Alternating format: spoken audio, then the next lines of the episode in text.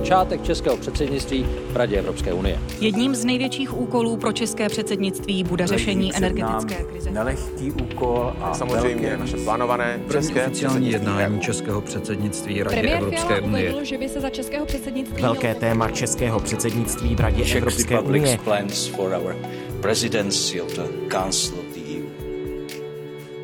Česko bude až do konce roku předsedat Radě Evropské unie.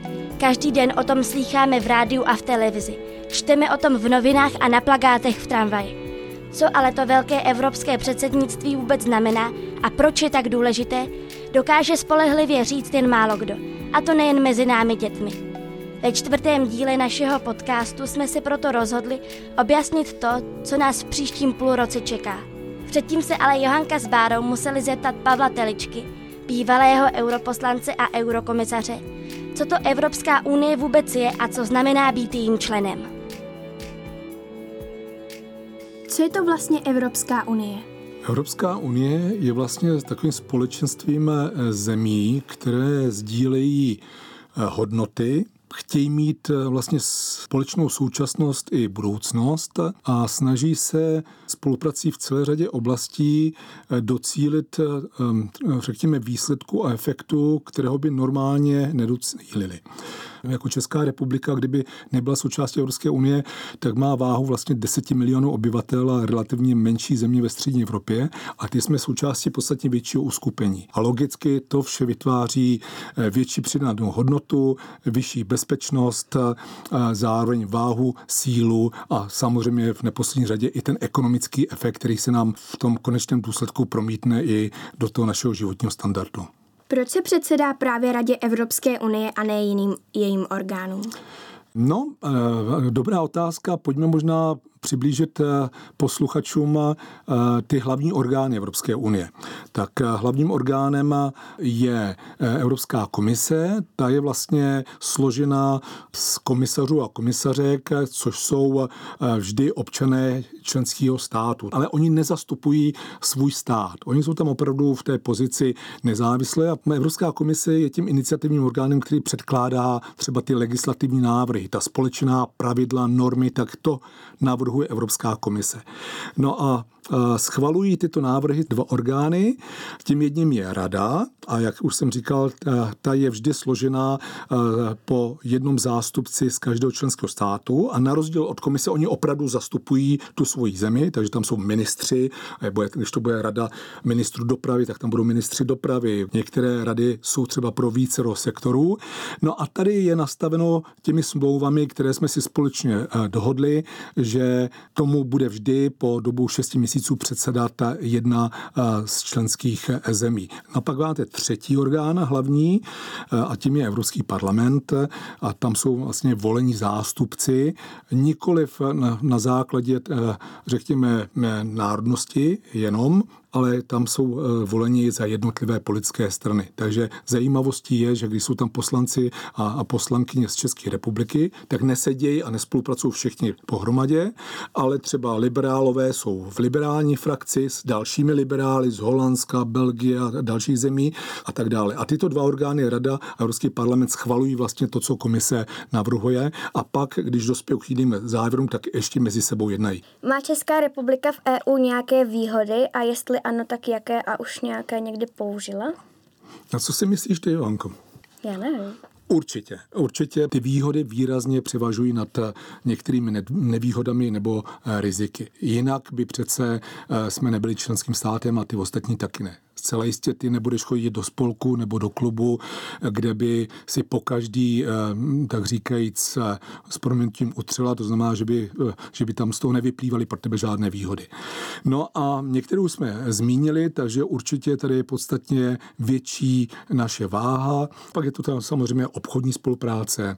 Je to zajímavé pro občany, když pojedete přes hranice, tak vás nikdo nekontroluje. Ale jsou tady nejrůznější projekty. Ty jsou třeba v oblasti vědy a výzkumu, kde naši naši věci můžou spolupracovat s jinými. Prostě těch výhod je opravdu eh, hrozně moc celá řada a možná si ani někdy neuvědomujeme, že v tom našem každodenním životě, že my ty výhody čerpáme, že možná jedeme po silnici, která byla postavena eh, z unijních eh, financí. Je to všude přítomné, jenom si to někdy neuvědomujeme, že to přináší Evropská unie. Proč Anglie odešla z Evropské unie? Kdyby si tady měla uh, x hostů, tak asi dostaneš x odpovědí a ty se budou, budou lišit.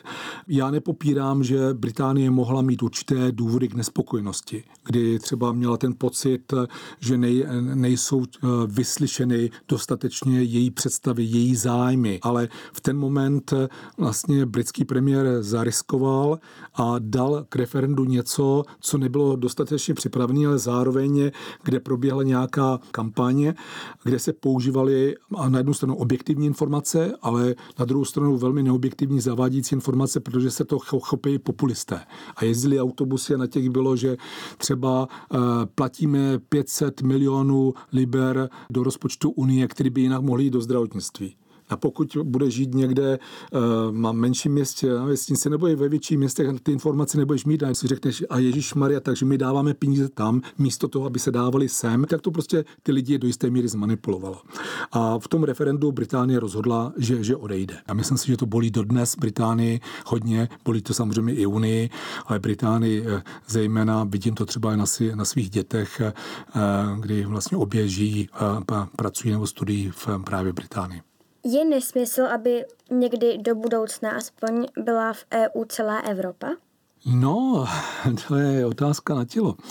Kdyby jste se mě zeptali před několika lety na Ukrajinu, tak vám řeknu, že to je vysoce nepravděpodobný, ale vidíte, stačí v úvozovkách jedna tragická válka a zároveň vlastně úkaz toho, že Ukrajinci ctí ty naše hodnoty, že za ně dokážou bojovat a pokládat životy, tak najednou Ukrajina ano ale Rusko je de facto částečně taky evropskou zemí.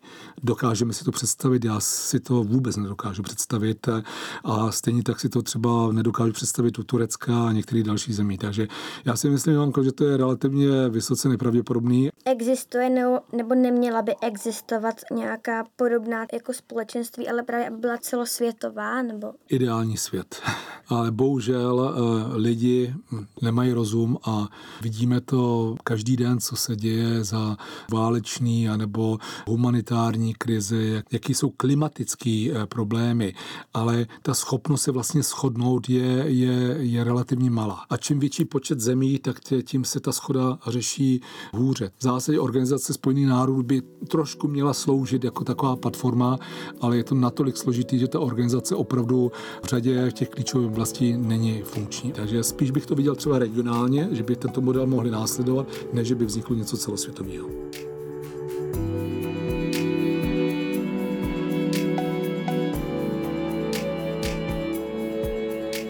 Každý orgán Evropské unie má své úkoly a svá pravidla.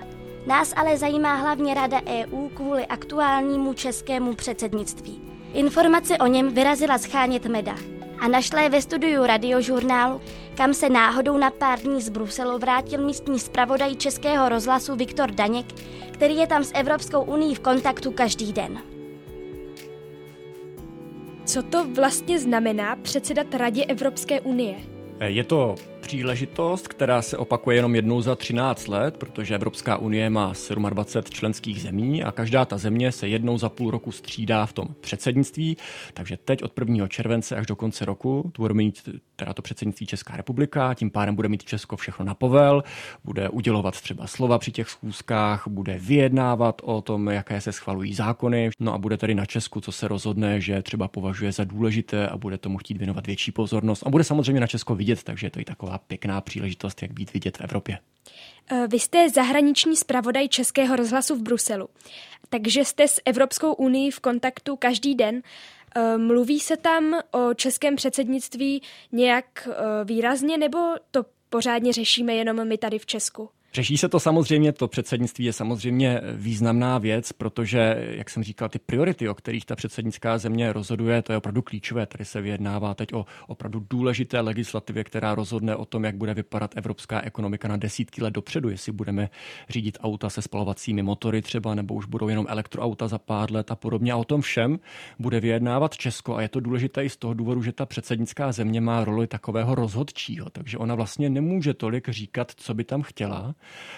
ale je vlastně tím nejdůležitějším hráčem na tom hřišti. Teď je vidět, že jako nehrajou fotbal, jo? ale kdybychom si to představili jako fotbal, tak dejme tomu, že je tým, ale není stálý rozhodčí a vždycky bychom si řekli, že tenhle zápas bude jeden z těch hráčů, že si ho zvolíme, že bude naším rozhodčím a ten hráč má tím pádem zájem na tom, až se vrátí potom zase mezi ty hráče, tak aby ho pořád jako brali mezi sebe, aby se třeba někdo nenaštval, že někomu třeba uškodil nebo příliš mu dovolil něco, že neviděl třeba nějaký faul. Takže musíme v tomhle velmi obezřetně vážit tu roli, a, ale ten rozhodčí je samozřejmě důležitý. To, jak píská, tak může rozhodnout a kdo sleduje fotbal, tak to asi ví třeba o tom výsledku toho zápasu, takže to opravdu sledované je. Budeme mít díky tomu větší vliv Budeme, ale možná trochu jinak, než by si někdo představoval. Ono často se tomu říká, že budeme třeba řídit Evropu, ale ono to není úplně pravda. Možná to tak bylo dřív, ale teď v posledních letech se mnohé změnilo v tom, jak funguje Evropská unie. Uh, jaké budeme mít kvůli tomu povinnosti a, a výhody? Je toho strašně moc. Česko bude muset uspořádat velké množství akcí. Budou se tady scházet ministři všech zemí Evropské unie a Česko, to bude největší akce, uspořádá takzvaný summit. To znamená, že se v Praze na Pražském hradě sejdou všichni premiéři nebo prezidenti zemí Evropské unie, všech 27 lídrů na jednom místě v jednom sále, takže to ta nejdůležitější schůzka, jaká se v Evropě může odehrát. Budou to sledovat úplně všechna média z celé Evropy. A pak je tady spousta tisíce drobných akcí a třeba i kulturní program, který není možná nejdůležitější, ale často je to zrovna ten, který si potom lidi zapamatují, protože nechá takovou jako ozvěnu v tom srdci, nějak se třeba emočně někoho dotkne. E, znamená to tedy, jestli jsem to správně pochopila, že část těch akcí e, se bude odehrávat v České republice a část e, v Bruselu? Přesně tak, je to rozdělené. V, těch v Bruselu se budou odehrávat ty formální akce, kde se třeba rozhoduje o legislativě. Tady v Česku budou spíš ty neformální, kde se budou různě radit premiéři nebo ministři jednotlivých zemí. Co od našeho předsednictví Evropská unie očekává a mají pro nás nějaké úkoly? Úkoly samozřejmě mají, protože to předsednictví nepřijde do vzduchoprázdna, že bychom si řekli tak a teď bude všechno podle nás a co jste dělali dosud, to schodíme se stolu a bude to všechno jinak. Tak to není. Před námi předsedala Francie, které ne všechno se podařilo vyjednat a teď my přijedeme k tomu rozjedanému stolu, podíváme se, kde skončili, kde třeba můžeme navázat a budeme v tom pokračovat. Když se během našeho předsednictví něco pokazí nebo nepovede, uh, Můžou nás třeba z Evropské unie úplně vyloučit, nebo se dá mluvit o nějakých pokutách? Myslím, že ani jedno nehrozí. Jednak si myslím, že to, že to je není první předsednictví, ale druhé, tak v mnohem jsme připravení možná i lépe než tehdy před těmi 13 lety. Ale i kdyby se něco nepovedlo, tak Evropská unie se nezhroutí kvůli tomu. Přece jenom to trvá půl roku a po půl roce to zase po nás převezme někdo jiný a bude mít šanci to třeba napravit. Znamená to, že můžeme v Evropě Eh, některé věci změnit třeba k lepšímu? Určitě, od tohoto předsednictví vlastně je. Tím, že se střídají ta předsednictví, tak každá ta země může ze sebe něco otisknout a tu Evropskou unii proměnit trochu podle svého. Takže tu Evropskou unii máme vlastně šanci trochu počeštit, ale funguje to i naopak. Zároveň my máme jako Češi šanci se nechat trochu poevropštit, pochopit víc, proč je Evropská unie důležitá, jak funguje a co máme dělat do budoucna pro to, aby jsme v ní měli větší vliv. Slyšela jsem, že chystáte podcast Bruselské chlebíčky. O čem se tam budete bavit, co to bude, jak to bude vypadat? A kolik to bude mít dílů? Chystáme, spustili jsme podcast, který každý týden, každé pondělí bude pokračovat až do konce předsednictví a budeme se v něm, nebo bavíme se v něm o tom, co důležitého se zrovna odehrává ten týden a využíváme toho, že já jsem jako zpravodaj v Bruselu už několik let, takže tam znám spoustu lidí, mám zdroje v zákulisí, kteří, kteří mi můžou prozradit, co se tam doopravdy odehrává na těch jednáních za zavřenými dveřmi, kam jinak nemá nikdo přístup. Budeme se to snažit dělat trochu odlehčenou formou. Znám třeba dvě eurokomisařky, které rádi pletou ponožky, když se nudí na jednáních, tak tam vytáhnou vždycky jehlice a štrikují tam něco, tak takovéhle pěkné drobné detaily. Nebo jeden eurokomisař z Francie, tak ten sbírá dinosauří vejce, má největší soukromou sbírku dinosauřích vajec eh, na světě. Tak... Eh, je důležité, aby česká společnost eh, rozuměla Evropské unii a chápala vlastně, co se tady bude dít tím předsednictvím? Je to strašně důležité. Myslím si, že to je možná nejdůležitější úkol toho předsednictví právě směrem k nám, aby jsme víc pochopili Evropskou unii, protože čím dál více Evropská unie ovlivňuje náš každodenní život a je důležité uvědomit si, že Evropská unie nerozhoduje o nás, že my jsme tam vždycky už přítomní, vždycky je už náš český zástupce a my se na těch rozhodnutích podílíme. Samozřejmě jsme jeden z mnoha, takže se musíme často třeba přizpůsobit, ale to musí všichni ostatní. A je na nás, jaký ten vliv si tam vybudujeme a jak toho svého vlivu využijeme.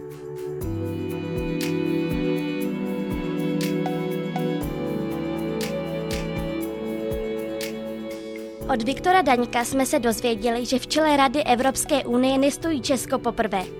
V roce 2009 ještě ale řada z nás nebyla na světě, takže si nemůžeme pamatovat, jak to vypadalo a co jsme udělali dobře nebo špatně. Politický komentátor Seznam zpráv Jindřich Šídlo, za kterým se vypravil Matěj, si to ale naštěstí pamatuje všechno. Bylo předsednictví v roce 2009 spíše nepříjemnost nebo výhoda pro Česko?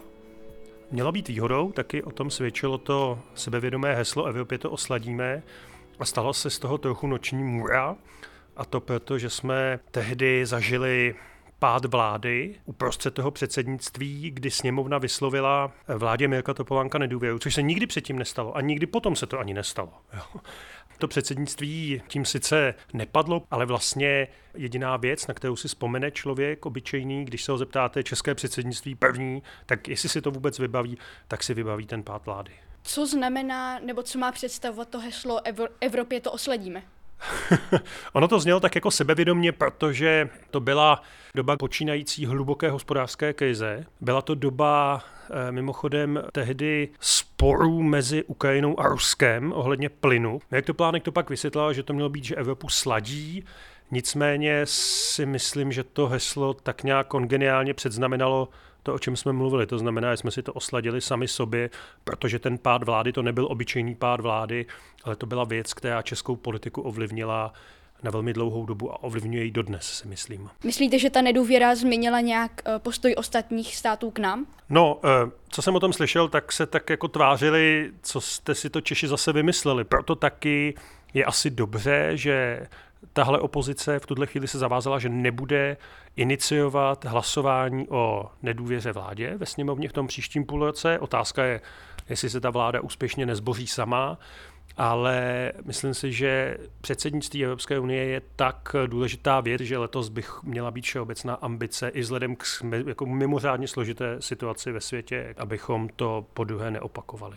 Přineslo nám předsednictví nějaké výhody v tom, jak můžeme prosazovat naše názory? I když už je to 13 let, tak já si v zásadě na nic extra kladného nevzpomínám.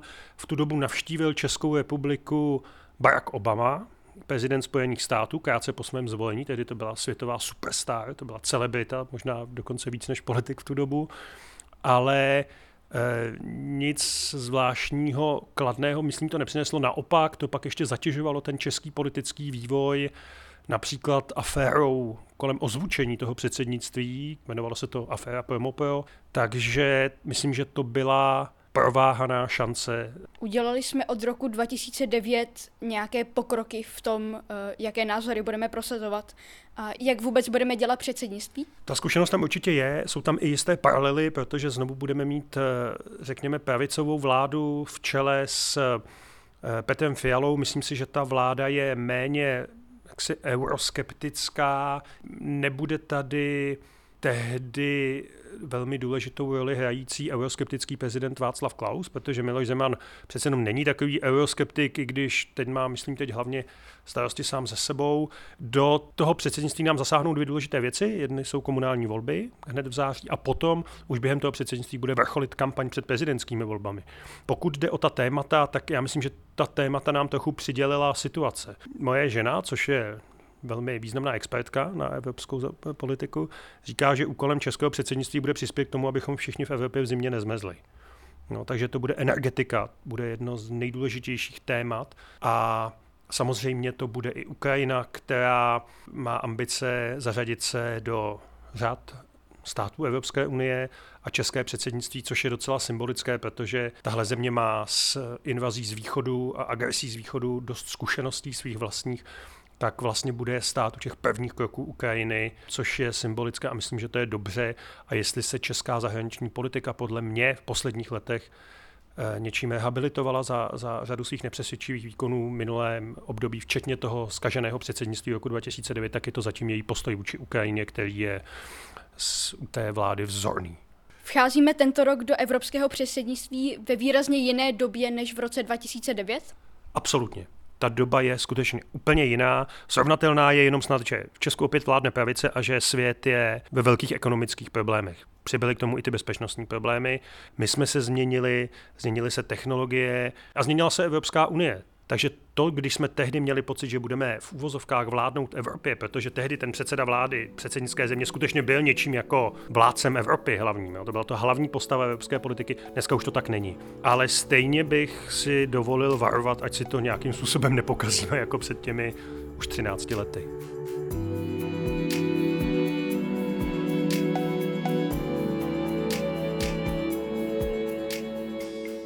Poslední zastávkou naší výzkumné Evropsko-unijní výpravy byl úřad vlády. Ta je totiž, jak jsme se dozvěděli, za české předsednictví a hlavně jeho program z velké části zodpovědná. Honzovu žádost o rozhovor přijala ředitelka odboru věcných politik EU Alice Krutilová. O co se bude Česká republika nejvíce snažit při předsednictví v Radě Evropské unie? Česká republika se určitě bude snažit zejména o dojednávání legislativy, což je proces, který probíhá zejména v Bruselu. A mohla byste nějak vysvětlit pojem legislativa?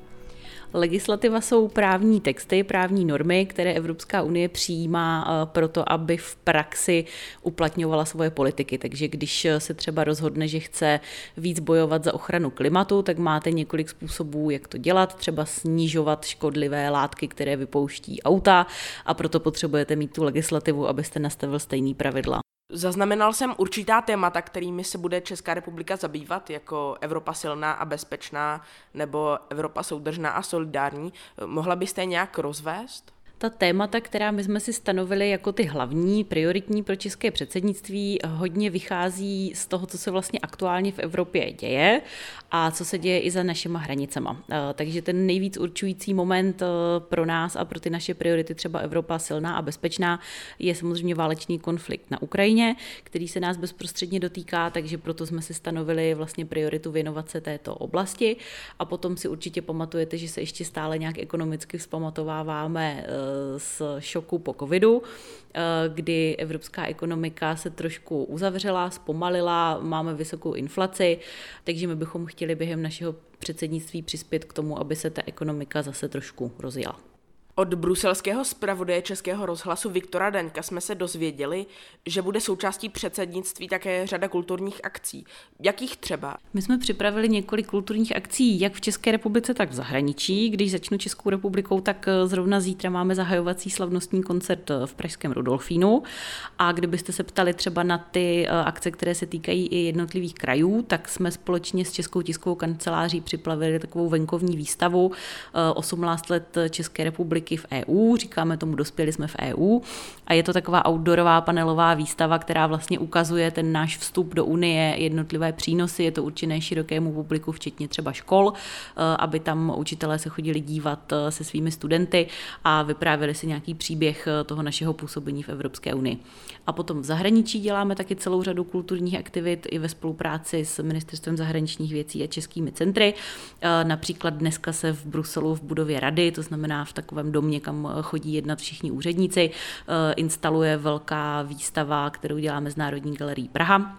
Jmenuje se Květinová unie a odkazuje mimo jiné taky na Ukrajinu, protože jedna z těch květin, které tam máme, je i slunečnice. A jaké další akce kromě těch kulturních máte připravené? My máme v České republice připravených asi 320 akcí, které vlastně organizuje stát nebo jednotlivá ministerstva. Eh, to jsou většinou politické akce, Eh, hodně jich tam na eh, vysoké úrovni, to znamená, že se jich účastní buď premiéři nebo prezidenti, po případě ministři. Jsou to prostě politická jednání na témata, které ale stanovuje právě Česká republika jako to předsednictví a vypichuje vlastně to důležité, o čem se chce bavit. A potom máme celou řadu menších akcí, kterých se účastní už nikoli v politikové, ale třeba přímo jenom úředníci.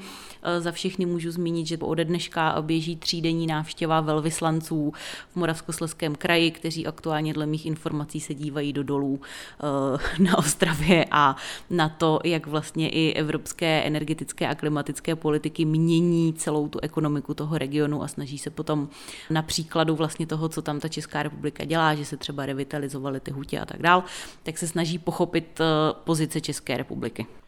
Hodně lidí si teď stěžuje, že se všechno zdražuje a že by vláda měla radši než na evropské předsednictví dát peníze lidem. Šlo by to tak vůbec udělat? A kolik peněz stojí předsednictví v Radě Evropské unie? Předsednictví České republiky v Radě Evropské unie stojí eh, zhruba 2 miliardy korun. Je to daleko méně peněz, než stálo naše první předsednictví v roce 2009. Eh, a jsou to peníze, které si myslím, že jsou investované velmi racionálně, hospodárně a ekonomicky. Eh, já jsem první, kdo tady chodí po úřadu a zhasínám vždycky světla na chodbě, takže se snažím šetřit na všech frontách. Neděláme žádné uh, pompézní akce, uh, které by uh, mohly být nějakým způsobem i kontroverzní třeba pro veřejnost, ale opravdu děláme to úplně nezbytné minimum.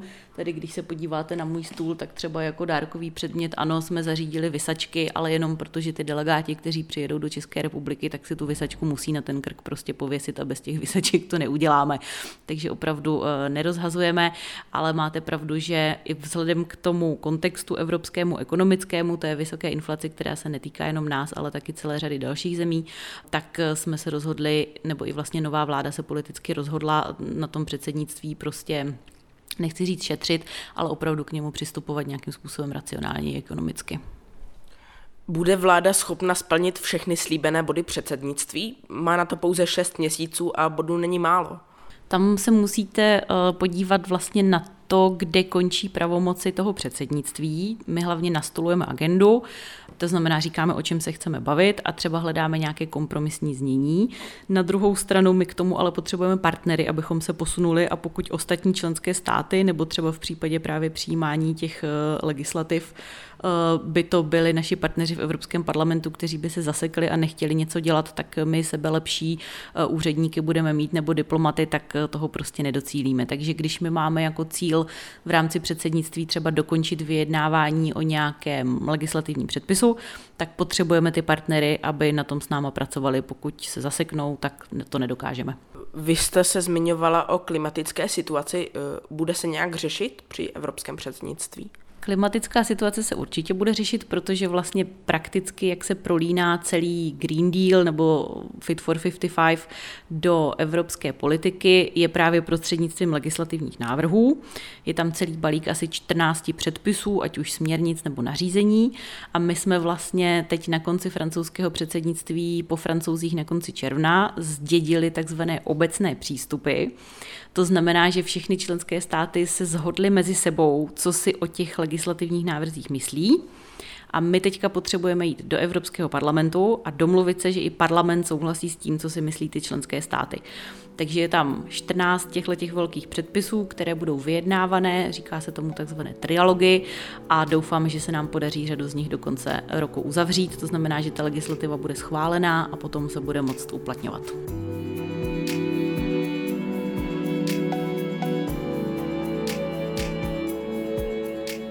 Jestli bylo české předsednictví úspěšné a jestli jsme si napravili v Evropě pověst, teď bohužel ještě říct nemůžeme. Ať už se to ale povede nebo ne, můžou nám naše rozhovory pomoct pochopit, proč to tak dopadlo. Za celou redakci Dismanova souboru se loučí Aneška Šubertová. O prázdninách si od podcastu i rozhovorů dáme sice pauzu, ale od září se zase budeme každý měsíc ptát na to, co nám není jasné. Děkuji za rozhovor. Prosím, nemáte zač. tak já děkuji, eh, toto byl Jindřich Šídlo. Děkuju a mějte se pěkně. Tak moc děkuji za rozhovor. Já děkuju. My děkujeme za rozhovor. Holky, já děkuju vám, bylo to úžasně, jak říkám, napsal jsem spoustu za svůj život rozhovorů, interview a podobně, ale toto byl jeden z těch nejmilejších a smekám upřímně, že děvčata v 6. a v 7. třídě, byť jste to dělali sami nebo s pomocí dej dohromady takhle smysluplné otázky, který by spousta dospělých politiků, ale lidí prostě ve společnosti neuměli. Takže myslím si, že vy se budete umět v Evropské unii prosadit. Držím vám palce. Děkujeme. Děkujeme.